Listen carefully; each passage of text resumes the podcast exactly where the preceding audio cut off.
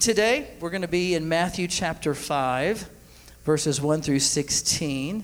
So if you want to turn there, we'll be reading this entire section uh, as we prep uh, for what God has to say to us. Matthew 5, verses 1 through 16 reads Seeing the crowds, he went up on the mountain, and when he sat down, his disciples came to him, and he opened his mouth and taught them, saying, Blessed are the poor in spirit, for theirs is the kingdom of heaven.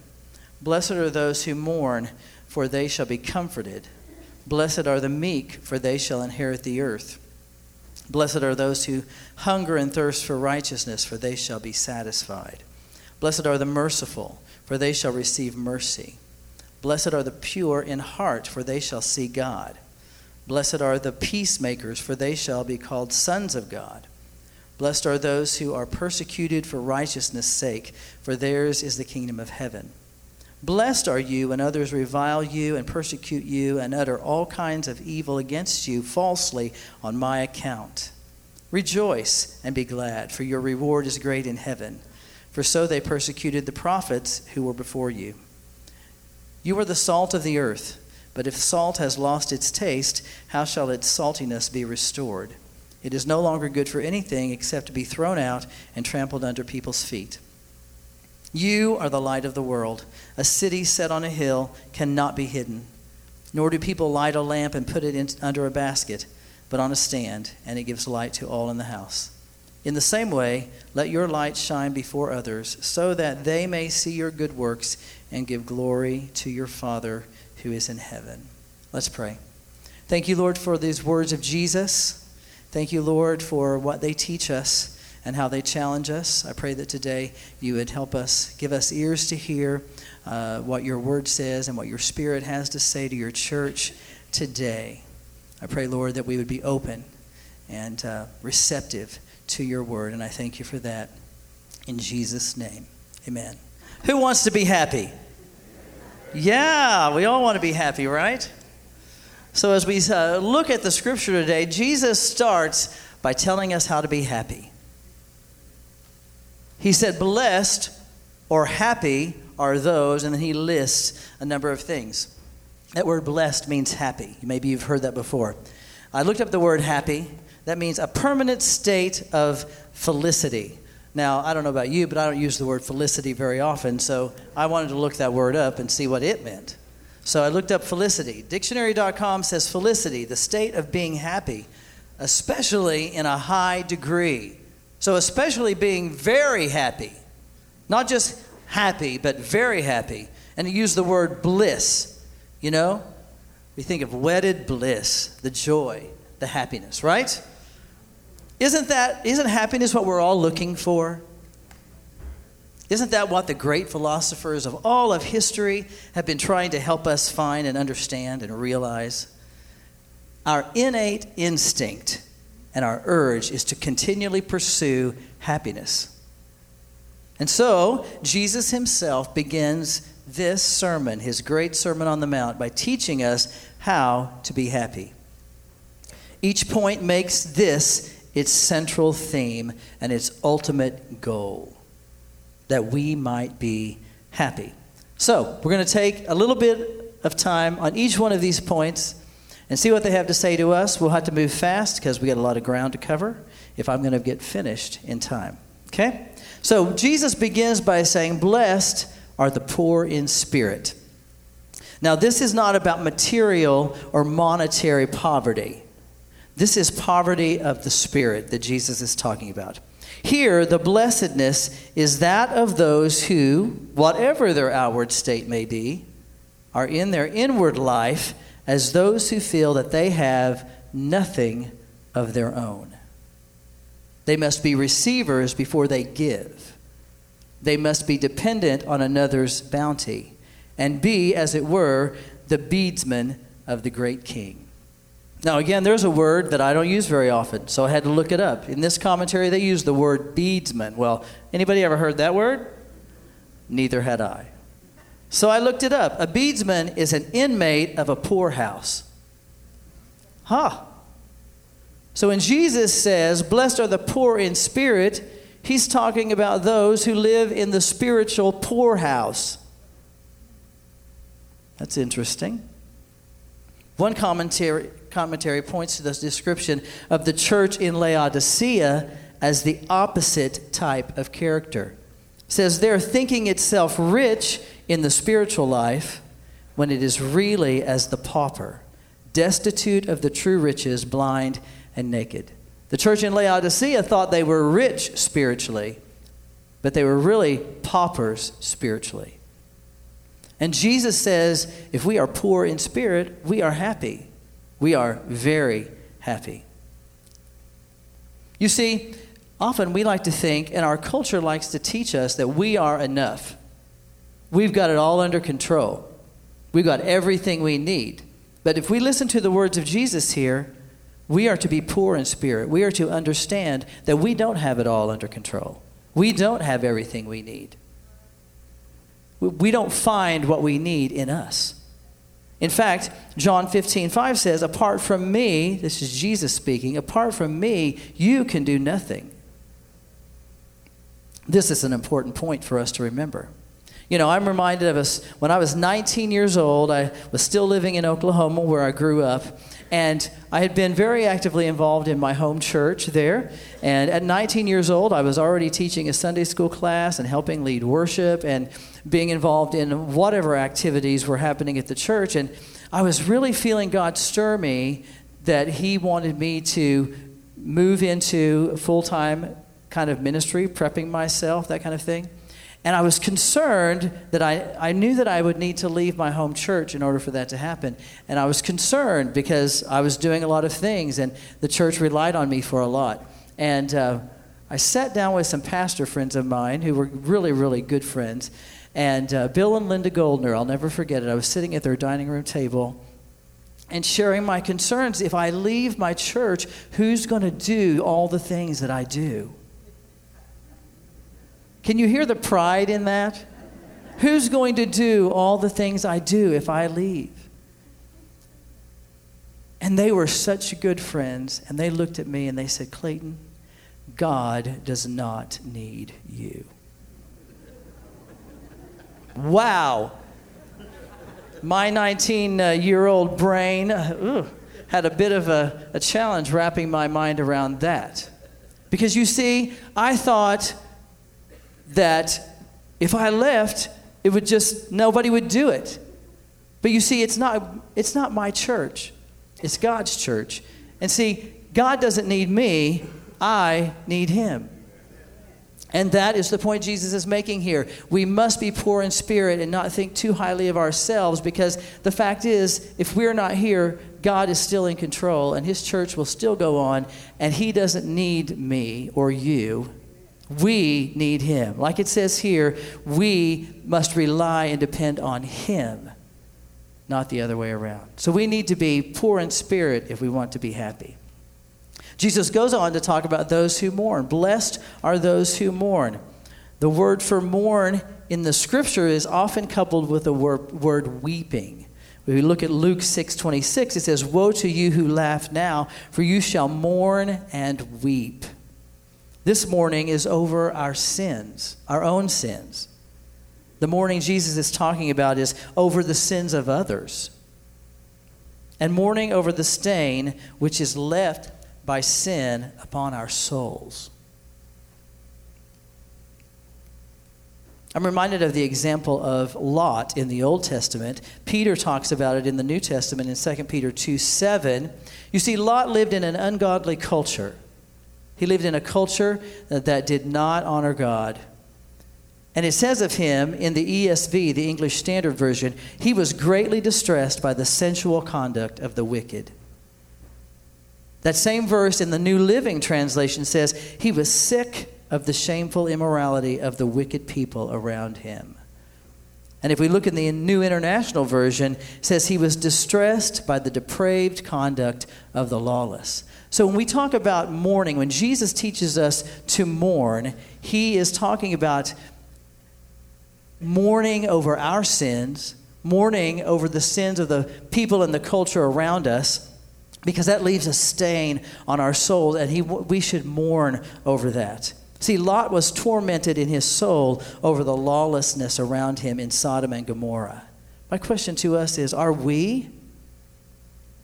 Are we tormented by the ungodliness all around us?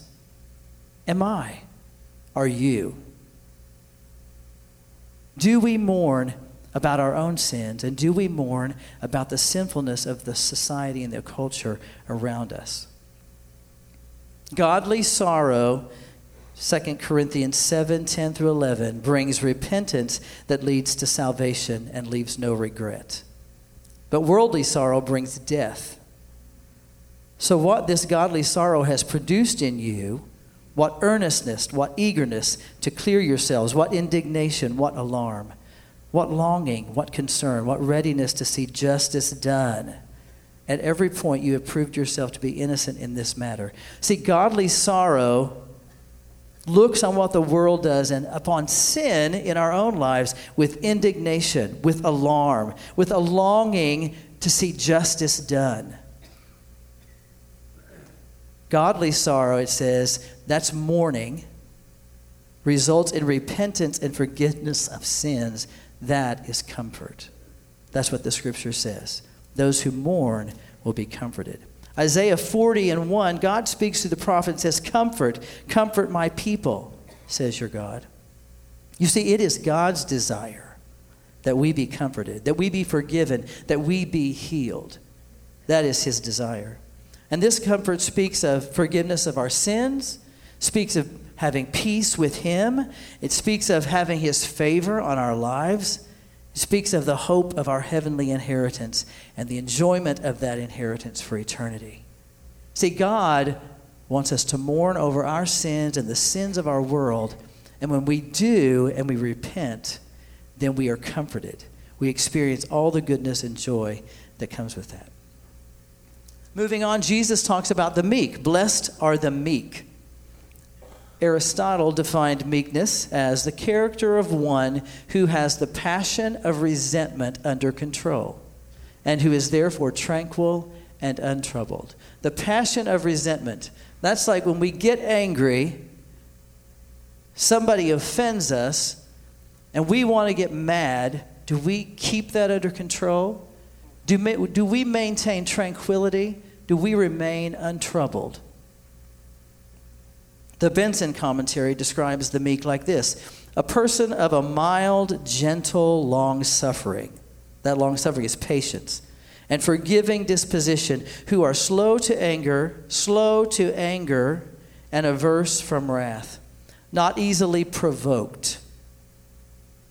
And if at any time at all provoked, soon pacified. In other words, we quickly get over it who never resent an injury, nor return evil for evil, but make it their care to overcome evil with good. Who by the sweetness, affability, courteousness, and kindness of their disposition endeavor to reconcile such as may be offended and to win them over to peace and love.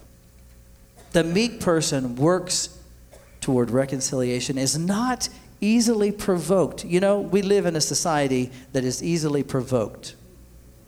And I don't know about you, but there are times when I can be easily provoked. But the meek person keeps that under control, maintains the equilibrium, be, remains untroubled and unruffled. Barnes' notes on the Bible says it this way Meekness is patience in the reception of injuries it is neither meanness nor a surrender of our rights nor cowardice, but it is the opposite of sudden anger, of malice, of long harbored vengeance. He that is constantly ruffled, that suffers every little insult or injury to throw him off his guard and to raise a storm of passion within, is at the mercy of every mortal that chooses to disturb him. Doesn't that sound like the world we live in? Everybody seems to be offended. If you say something, they're offended. If you don't say something, they're offended.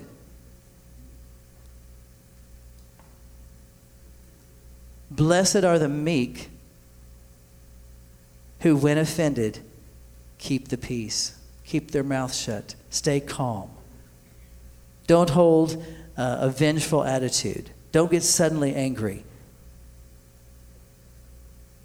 Don't have malice toward others. Jesus said, Happy, blessed are the meek. He went on to say, Blessed are those who hunger and thirst for righteousness. You know, we hunger and thirst for a lot of things. You know, the latest iPhone, right? The latest technology, that new big screen with all the stuff. I can't even tell you what it is because I don't have one like that. I'm not smart enough, okay, to have a smart TV, all right? But we want those gadgets. We want more likes on social media. You know, we look and there's that little thumbs up or maybe a heart emoji. We hunger and thirst for these things. We hunger and thirst for the applause of others, or the bigger house, or the newer car, or the job that pays more. There's lots of things that we hunger and thirst for. But do we truly hunger and thirst for righteousness? How do we know what we hunger and thirst for? Well, tell me where you spend your time. Tell me where you spend your money. Tell me the things you think about and dream about. And we can tell what you hunger and thirst for, what we hunger and thirst for. I love how the Benson commentary challenges us in this regard. Don't desire what others have, don't desire the world's goods. Sincerely, earnestly, and perseveringly desire holiness of heart and life, holiness of heart and life, or deliverance from all sinful dispositions and practices desire complete restoration of your soul to the image of God in which you were created. This should be our fervent, constant, increasing, restless, and active desire. Holy zeal and fervor of soul in pursuit of the highest degree of universal goodness, which will end in complete satisfaction. Longing to be like God hungering and thirsting for His righteousness. This kind of hungering and thirsting will be abundantly satisfied and abundantly satisfying. Can somebody say amen? Hungering and thirsting for righteousness. Jesus goes on Blessed are the merciful. Erasmus, Dutch philosopher and Catholic priest, says this The person who demonstrates mercy will, account another person's misery as their own. I think of the Good Samaritan. When the Good Samaritan saw the man who had beat, been beat, robbed, and left for dead, he didn't just walk on by. He got in the ditch and he cared for the man.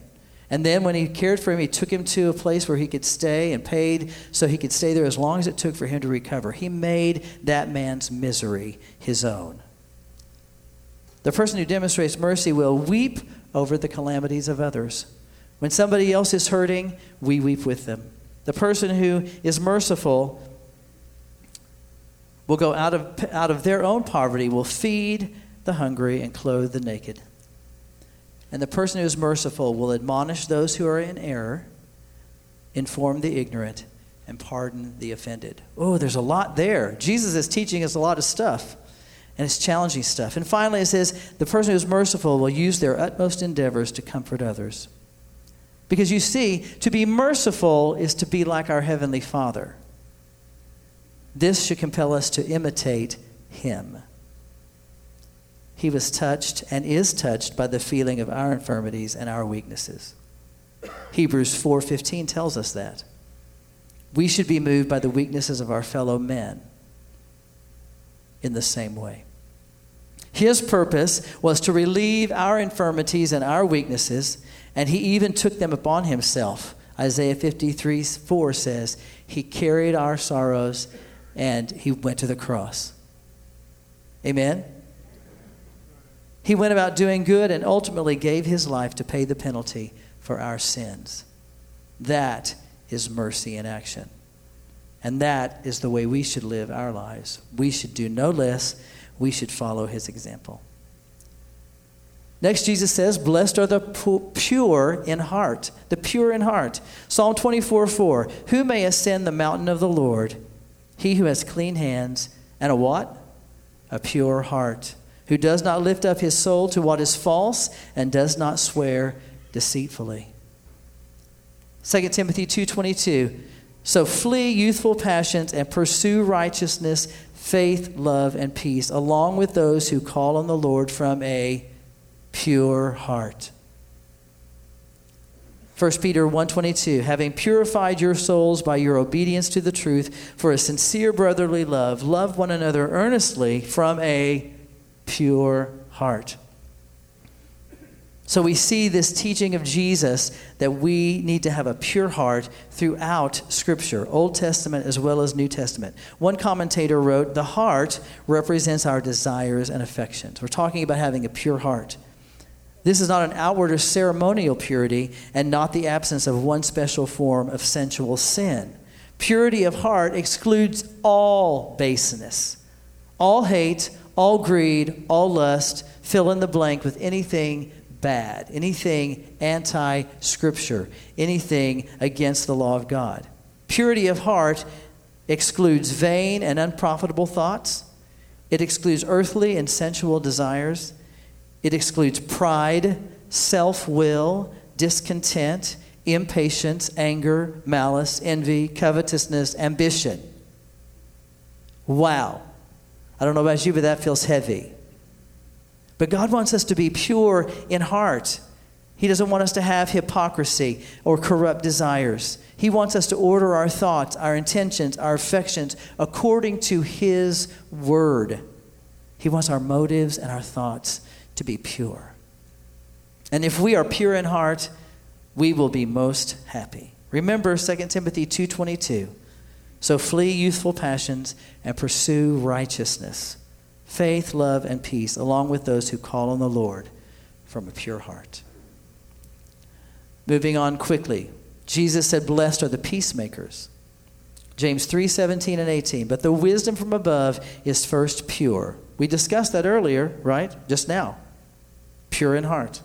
Then peaceable, gentle. We talked about gentleness when we talked about meekness. Open to reason, full of mercy. We discussed that earlier as well. God wants us to be merciful. And good fruits, impartial and sincere. And a harvest of righteousness is sown in peace by those who make peace.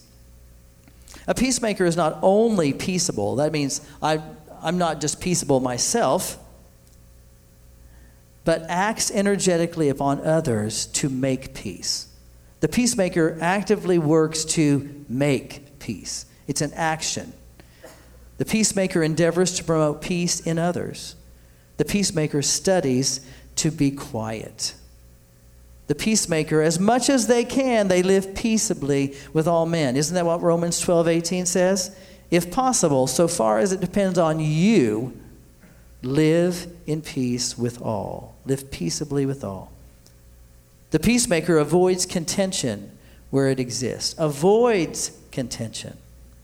The peacemaker works to heal the differences of brothers and neighbors, to reconcile the contending parties, and to restore peace wherever it is broken, as well as preserve it where it is.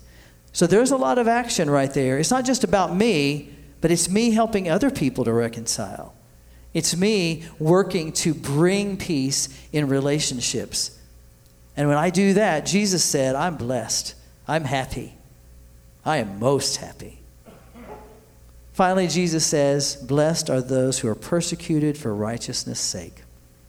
You see, some of us throughout history and even today are persecuted because of our steady belief and our adherence to any article of the Christian faith. You know, the, the culture doesn't like Christianity these, these days much. But if we stand up against that, we can expect to be persecuted. That's what's happened throughout all of history. Those persecuted for righteousness' sake are persecuted for their performance of any duty which they owe to God, to their neighbor, or themselves, and for their obedience to the commands of God. It's almost hard to believe, but when you do something good these days in the name of Christ, people will get mad. Isn't that amazing? It reminds me of when uh, the lame man was healed, and the Pharisees and the church people in the New Testament were mad at Jesus for healing him. And then when Peter and the, the apostles did that in Acts, they got mad, and Peter's like, if, if we're bringing into account because of doing something good, well, that doesn't even make sense, does it?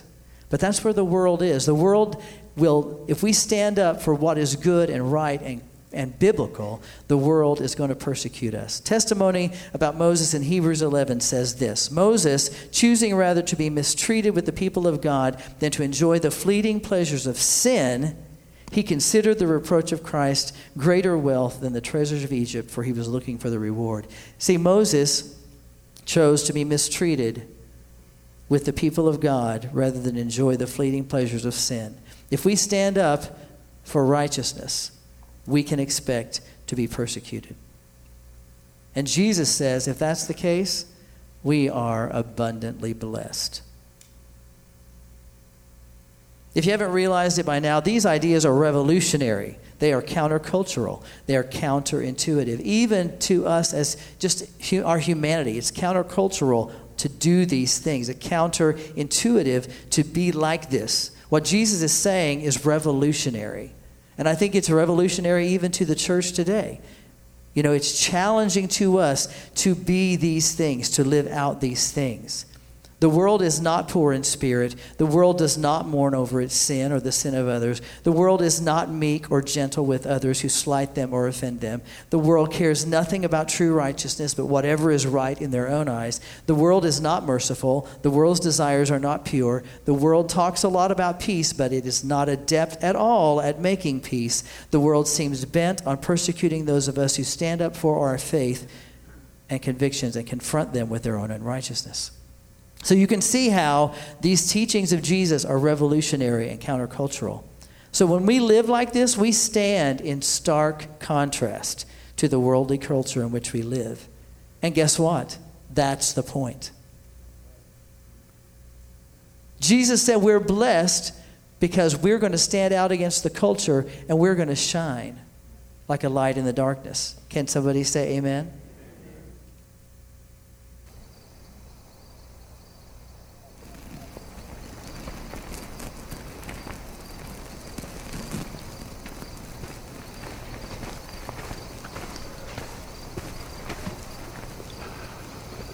Matthew.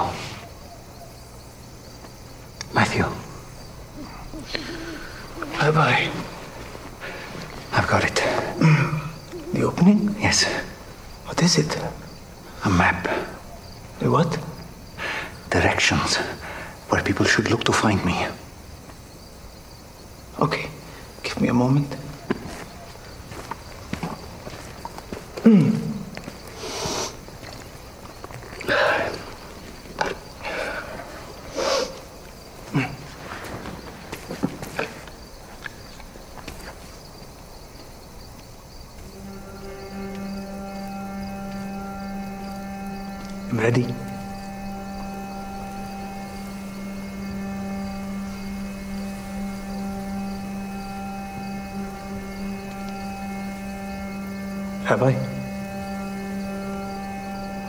Blessed are the poor in spirit, for theirs is the kingdom of heaven.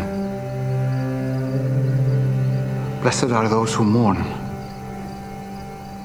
for they shall be comforted. Blessed are the meek, for they shall inherit the earth. Blessed are those who hunger and thirst for righteousness, for they shall be satisfied. Blessed are the merciful, for they shall receive mercy. Blessed are the pure in heart for they shall see God. Blessed are the peacemakers, for they shall be called sons of God. Blessed are those who are persecuted for righteousness' sake, for theirs is the kingdom of heaven.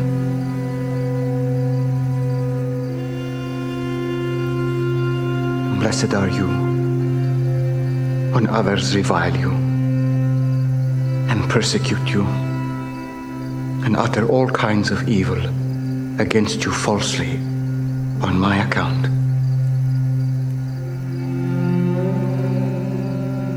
Rejoice and be glad.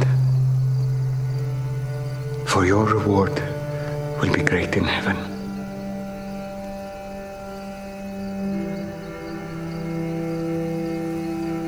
Yes. But how is it the map? If someone wants to find me, those are the groups they should look for.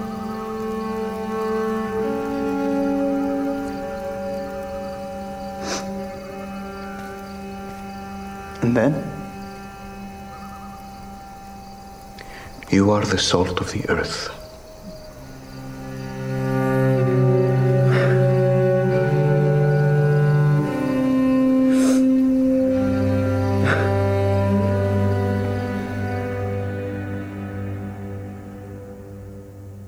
To quote the line that Jesus said in that clip if someone wants to find me, those are the groups they should look for. That clip was taken from the series The Chosen. If someone wants to find me, those are the groups they should look for. And Jesus said, You are the salt of the earth. But if salt has lost its taste, how shall its saltiness be restored? It is no longer good for anything except to be thrown out and trampled under people's feet. You are the light of the world. A city set on a hill cannot be hidden, nor do people light a lamp and put it under a basket, but on a stand, and it gives light to all in the house. In the same way, let your light shine before others, so that they may see your good works and give glory to your Father who is in heaven. We are the salt of the earth. Salt has a variety of uses, noted by many commentators preservative, flavoring agent, even fermentation retardant in fertilizer. And we will touch on each of these. As a preservative for meats and other foods, uh, this is certainly not a new concept for most of us. It's been done for uh, many, many decades and centuries. But how does it apply to us? Speaking of Christians, Charles Spurgeon said this In their character, there is a preserving force to keep the rest of society from utter corruption. If they were not scattered among men, the race would putrefy. You see, our presence on earth has a preserving effect upon our culture. Salt is also a flavoring agent. How many like salt? No, nobody uses salt in their food? If there's not enough salt, do you get out the salt shaker?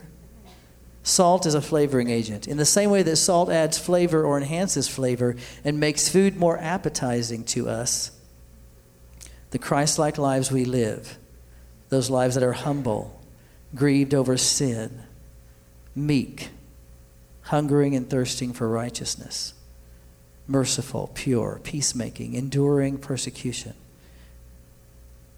These kinds of lives will make the gospel of Jesus Christ appetizing to unbelievers around us. Spurgeon also said, There is a secret something which is the secret of the believer's power. That something is savor. It is not easy to define it, but yet it is absolutely essential to usefulness. You know, as I think about Spurgeon's uh, words there, it is not easy to define. I think, well, perhaps it's not as difficult to define as we think. Perhaps that savor looks like what Jesus described right here in Matthew 5. The world around us is looking for something that is truly satisfying, and the gospel of Jesus is that thing. When we demonstrate and display the characteristics Jesus outlined here in the Beatitudes, amidst the darkness of the world around us, we make the gospel of Jesus Christ attractive. We make it appealing we make it appetizing, like salt. Paul instructed Titus in Titus chapter 2 teach slaves to be subject to their masters in everything, to try to please them, not to talk back to them, and not to steal from them, but to show that they can be fully trusted so that in every way they will make the teaching about God, our Savior, attractive. Now, Paul is talking about Titus teaching slaves, but you know, we are slaves to Christ. And I think these things apply to us. We are to work in everything to try to please Him. He's our master, right? not to talk back or buck what He's told us to do, but to submit and to do what He said. To show that we can be fully trusted. And so that we can, in every way, make the teaching about God our Savior attractive to the world around us.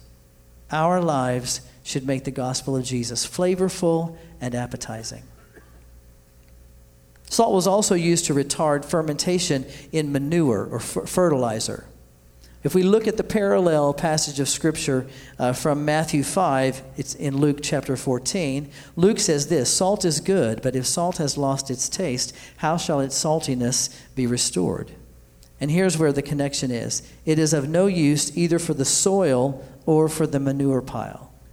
See, salt was put on the manure to help it prepare the soil for the seed. But if the salt wasn't salty anymore, it wasn't even good for that. According to Ellicott's commentary, the salt serves, mingling with the dunghill, to manure and prepare the ground for the reception of the seed. Do our lives help to prepare the soil of men's hearts to receive the seed of God's word?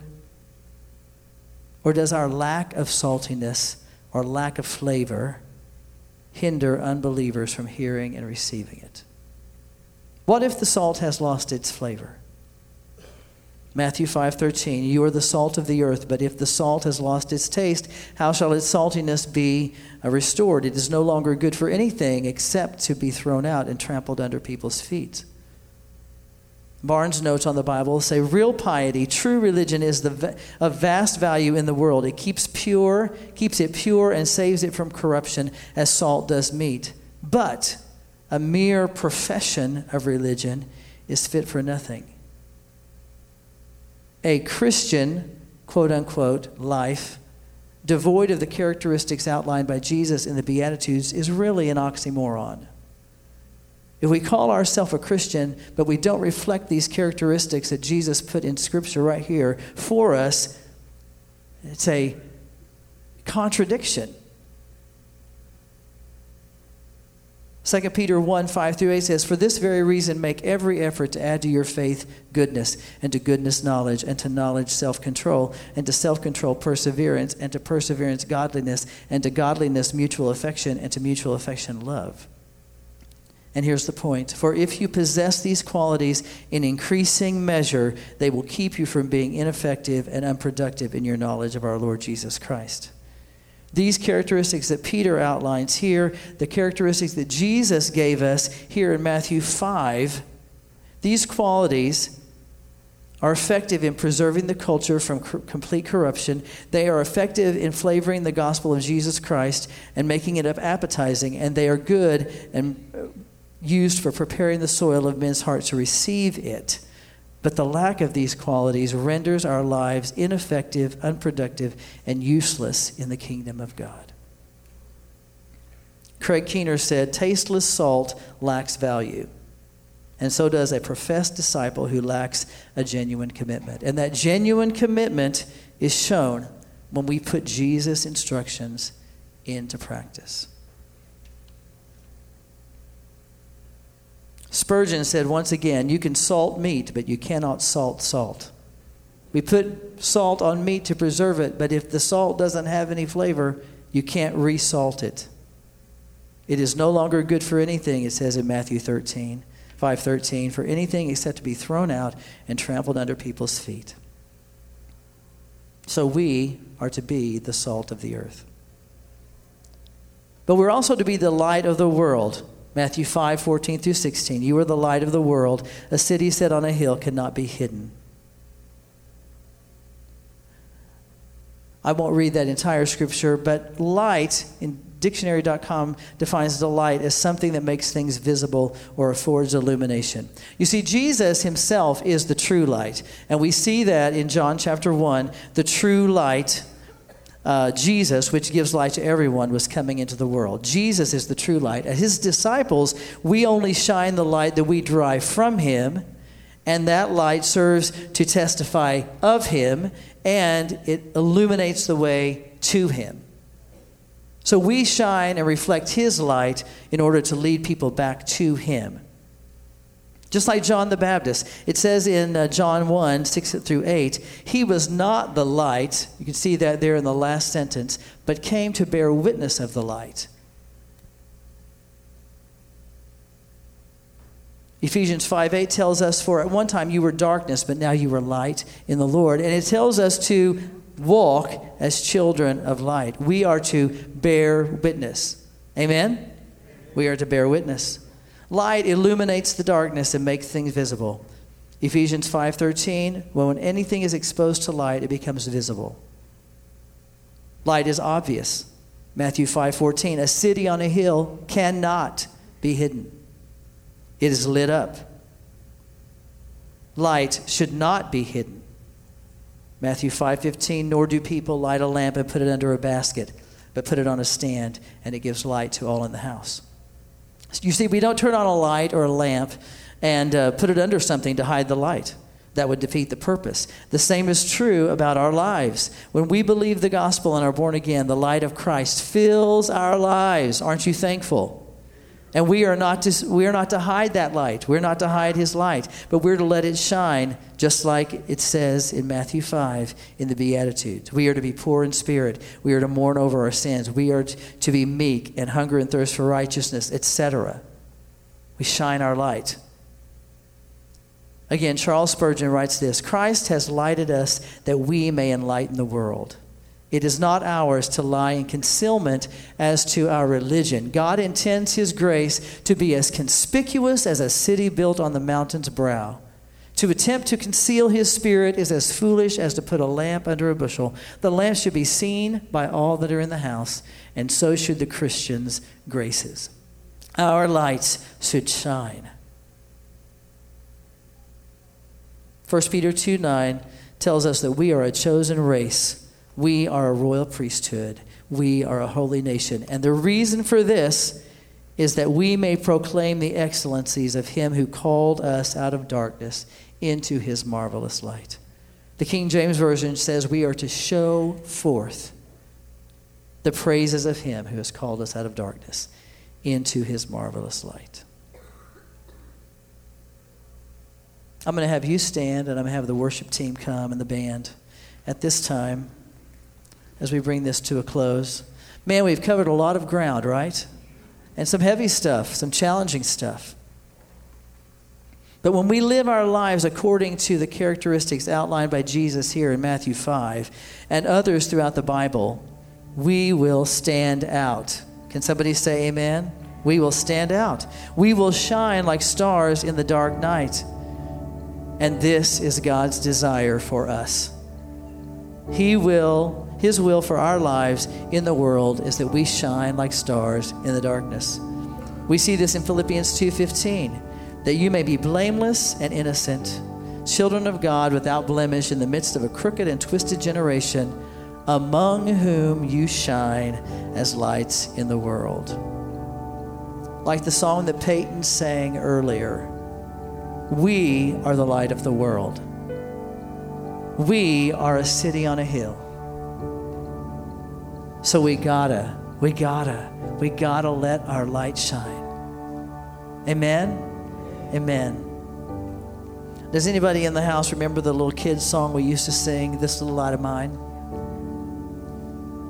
It's a good reminder, a simple little reminder. This little light of mine, I'm gonna let it shine. This little light of mine, sing it with us.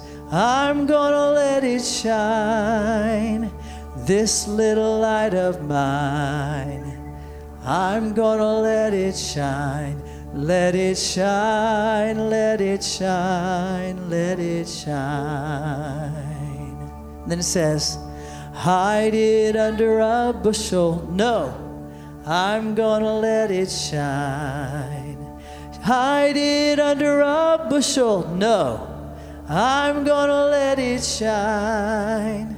Hide it under a bushel. No, I'm gonna let it shine. Let it shine, let it shine, let it shine.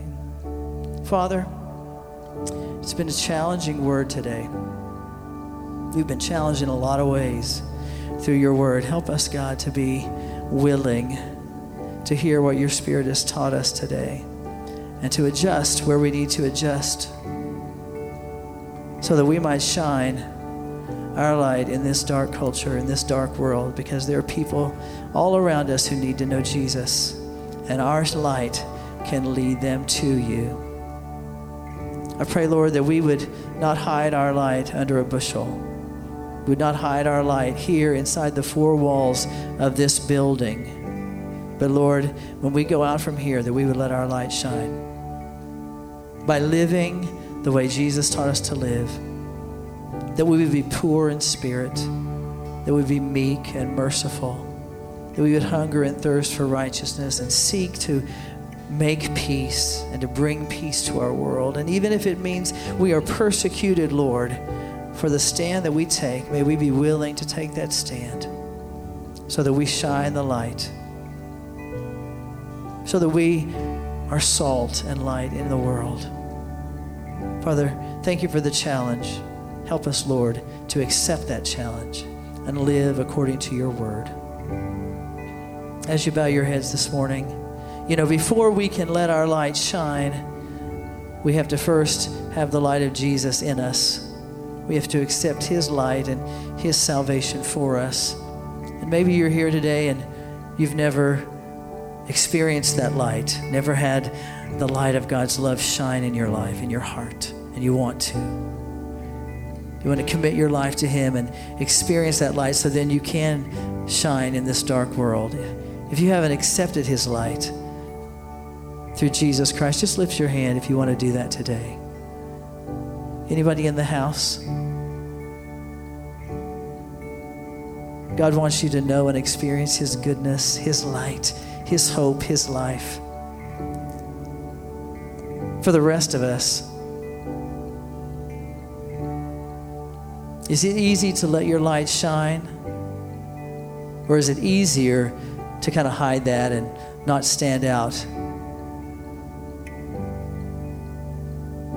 If you want to be a better light shining in the darkness, if you want the light of Christ to shine through you more in your workplace, in your family, in your neighborhood, in your school, wherever you are, if that's you today and that's your desire, just lift your hand. Quite frankly, that should be all of our desires. That should be the desire of every person here that we shine the light of Jesus more and more. So let's pray together, and then we're going to sing a song of worship. Father, I pray, Lord, that all of our hearts would long to live the way you have outlined in Scripture and challenged us today to live, so that our light, the light of Jesus, would shine through us and those around us could come to know you even as we have come to know you. It has been a challenging word today, but I know, Lord, that in the power of your Holy Spirit, you will help us as we submit to you, as we look to you for the strength and the power, work of your Holy Spirit in us to be salt and light in the world around us. Help us. Help us, Lord, to be good representatives and shine our light in this world. We love you today. We ask this in Jesus' name.